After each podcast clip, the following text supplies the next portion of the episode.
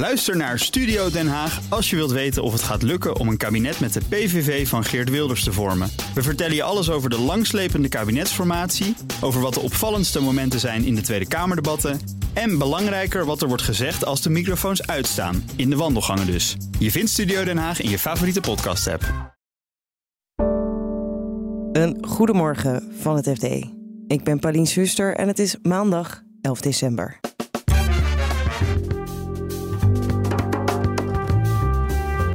Het tij keert in het rentebeleid van de ECB. Zelfs Isabel Snabel, toch de meest invloedrijke havik binnen de ECB, die, uh, die zegt nu zijn er geen renteverhogingen meer nodig. En er is al maandenlang gesteggel in de Rotterdamse haven. Het geschil bij het havenbedrijf Rotterdam gaat over de beloning van de nog te benoemen CEO.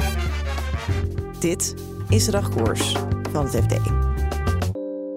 De Rotterdamse haven die heeft al een half jaar geen nieuwe CEO omdat minister Kaag van Financiën en de havenwethouder Robert Simons al maandenlang aan het ruzien zijn over de beloning.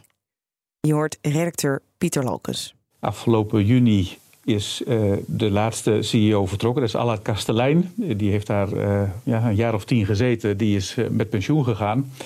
En er moet dus een nieuwe CEO komen. Maar de gemeente Rotterdam als aandeelhouder en het ministerie van Financiën ook als aandeelhouder komen niet uh, uit de hoogte van de beloning voor de CEO. De gemeente wil terug naar uh, haar eigen beleidsdocumenten. Daarin staat uh, dat het moet voldoen aan de wet normering topinkomens. En dan zit je aan een maximum van 223.000 euro op dit moment per jaar. Financiën wil juist ehm, ruimte hebben om meer te betalen om ook de goede man of vrouw op de goede plek te krijgen. Uh, het zijn natuurlijk zware functies uh, bij het havenbedrijf als, als CEO. Je hebt uh, nou ja, veel internationale contacten. je moet werken aan energietransitie. Het is gewoon de grootste haven van Europa. Dus het is best een zware job. Financiën wil daar goede mensen voor hebben. En die vindt dat daar wat meer voor, voor betaald moet worden dan alleen dat WNT-niveau. En hoe ligt de verhouding? Heeft een van de twee nou ja, de grootste stem? Nou, dat is best complex bij de Rotterdamse haven. Want je zou zeggen van nou de gemeente Rotterdam heeft 70% van de aandelen en Financiën heeft 30%. Die 30% hebben ze eigenlijk gekregen toen ook de Tweede Maasvlakte werd aangelegd en zij meededen aan de financiering daarvan. 70-30. Je zou zeggen, nou dan kan de gemeente gewoon bepalen wat daar gebeurt. Maar dat ligt net even iets anders. Ze hebben namelijk ook afgesproken destijds eh, om op bepaalde terreinen met gelijke zware stemmen te werken. Dus dan heb je het over joint control, heet dat dan in, in jargon. Ze hebben allebei even zware stem. Onder andere bij het bepalen van de beloning van de top van, uh, van het havenbedrijf. Dus ze moeten er nu samen wel uitkomen, want ze hebben allebei een even zware stem uh, uh, in dit onderwerp. En dan hebben we onlangs Schiphol gehad, de nieuwe topman. Daar gaat het natuurlijk ook over salaris. Daar heb je ook een gemeente aan het woord en, en het Rijk. Waarom komt dat daar dan wel vrij soepel? Daar heeft Financiën nou juist 70% van de aandelen. En uh, Amsterdam en Rotterdam hebben ook een aandeel, maar dat is ver in de minderheid. Amsterdam zo rond de 20% en Rotterdam uh, iets meer dan uh, 2%.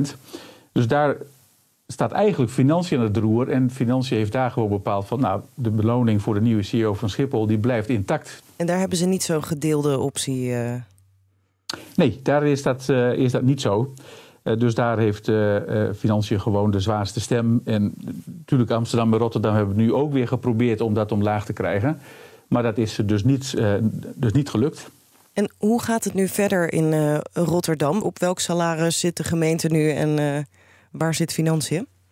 Ja, er zijn in de afgelopen maanden al wel wat toenaderingen geweest. Uh, en dan uh, heb je het erover dat uh, de gemeente Rotterdam nu het laatste voorstel wat bekend is, wat eerder in de raadsbrief stond. dan kom je uit op 354.000, maar dat is dan inclusief de pensioenbijdrage en geen variabele beloning meer. Dat is nog wel iets boven de norm. dat is hun eigen norm, zeg maar. Dus okay. ze zijn niet helemaal naar die 223.000 gegaan, want ja, dat zou, dat zou helemaal onmogelijk geweest zijn waarschijnlijk.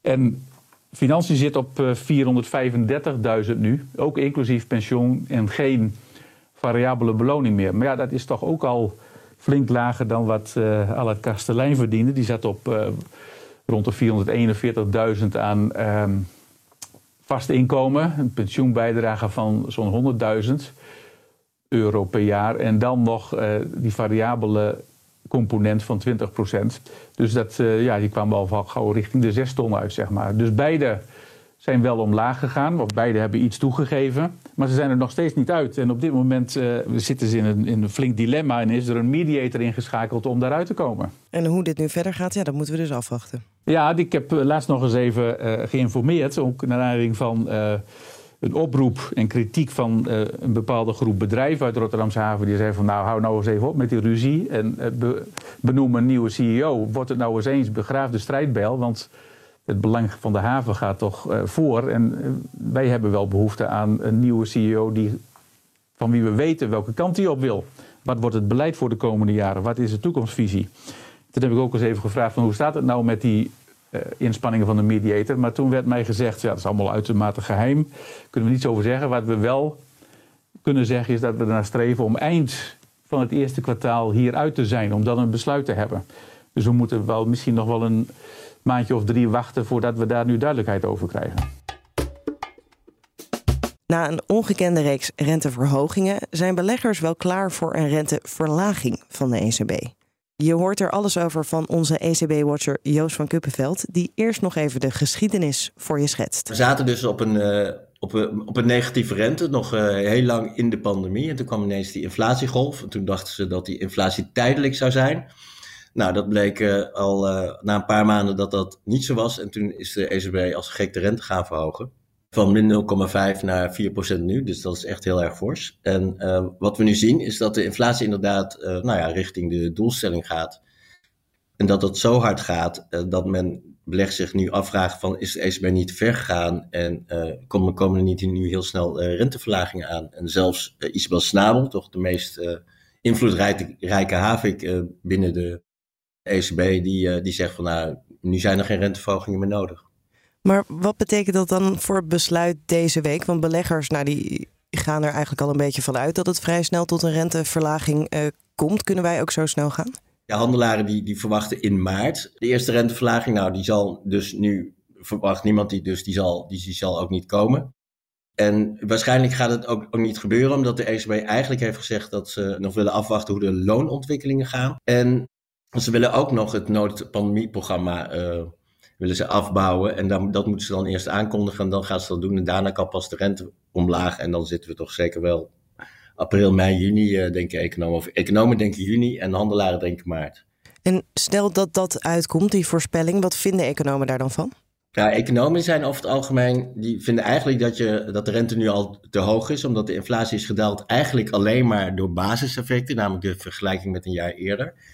Dat zou eigenlijk betekenen dat, dat de inflatie dus ook inderdaad tijdelijk was. Zoals de ECB in eerste instantie dacht, alleen dat tijdelijk gewoon wat langer duurde. Uh, maar nu komen alle uh, effecten van de renteverhogingen, die moeten eigenlijk nog komen. En die, ja, die zullen de economie gaan afknijpen. En dan zal de inflatie wel weer dalen tot misschien wel onder de doelstelling van 2%. Ja, dus we hebben de renteverhogingen, denkt iedereen wel gehad, maar de pijn eigenlijk nog niet. De, de pijn eigenlijk nog niet. Het is redelijk soepel gaan. Je ziet de, de uh, werkgelegenheid is gewoon prima. De arbeidsmarkt is nog ja, nog, nog redelijk hot, om, om het maar zo te zeggen. Maar de, de echte pijn met zeg maar, de leningen die worden, worden doorgerold tegen veel hogere rentes, die, ja, die, die, die, die moet nog komen.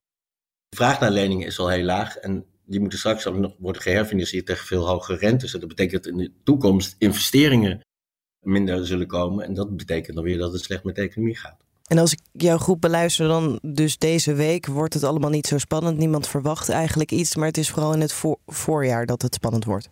Nou ja, men is natuurlijk wel uh, nieuwsgierig of de ECB nog iets gaat zeggen over uh, hoe nou zij de, de toekomst zien. Uh, hoe, hoe, zij de economieontwikkeling verwachten. En er komen ook nieuwe prognoses uit en dan, ja, daar zien we dat dan in. En dan zien we ook of ze dan misschien ook wel echt van mening aan het veranderen zijn. Of dat dat inderdaad veel langer duurt.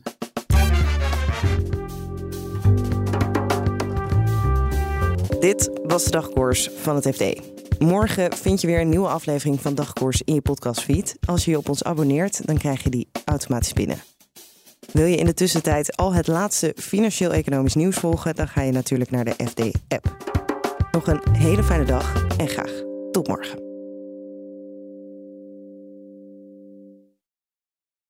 Ook Liesbeth Staats vind je in de BNR-app. Ja, heel handig. Luister live naar Kees en mij tijdens de Daily Move. Dan blijf je ook gelijk op de hoogte van breaking news en het laatste zakelijke nieuws. En daar vind je ook alle BNR-podcasts, waaronder de Perestrooikast. Download nu de gratis BNR-app en blijf scherp.